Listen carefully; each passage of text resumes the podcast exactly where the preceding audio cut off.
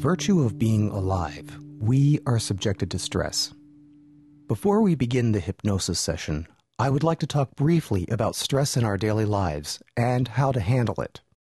Hi, I'm Doctor James Walton, family therapist. It may be hard to believe, but a certain amount of stress in our lives is essential for our well-being. When we feel stress, it can be a strong motivator for making positive changes in our lives. It is a built-in warning system that lets us know something's wrong and we need to make changes. When we make those changes, the stress is relieved. However, there are times when we are not able to make the needed changes, and we may find it more difficult to adapt to our current environment. Often, a major source of stress is that we're not able to separate out the facts from our feelings.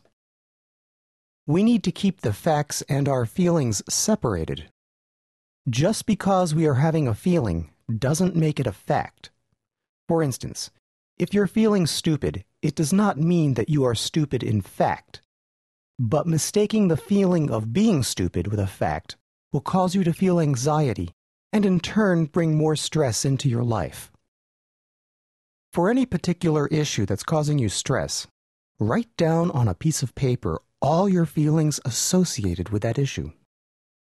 Then, next to that list, write down all the facts with that issue. In most cases, after you do this, you'll see the situation more clearly, and this will tend to reduce the level of stress you're feeling about that issue. Our thinking often affects our feelings. By changing what we think, we can change how we feel, thus reducing stress. Keeping a daily mood log on events, thoughts, and feelings can be very helpful. Notice what thoughts you're having about certain events.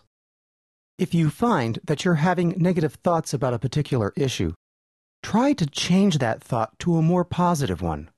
Practicing a positive affirmation can help. Another way of reducing stress is to schedule a pleasant activity every day that you enjoy.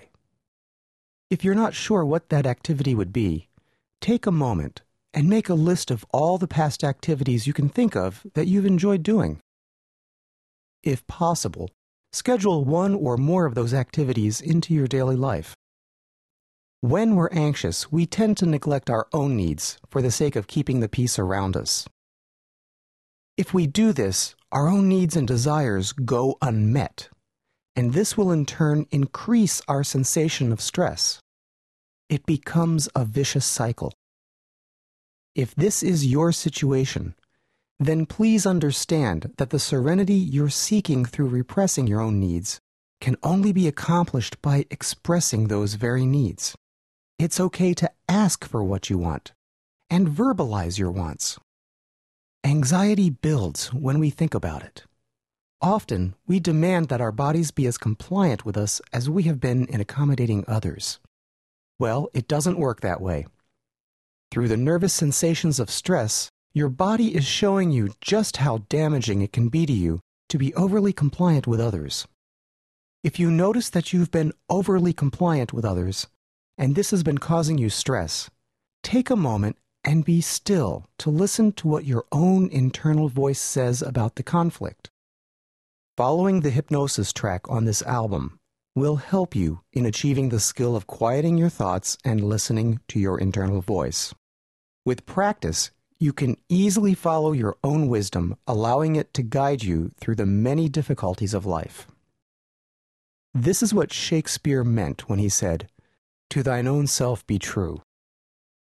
As you gain experience in listening within, you may discover you will not be as fearful of the problems, while at the same time attaining the inner strength to deal with them effectively.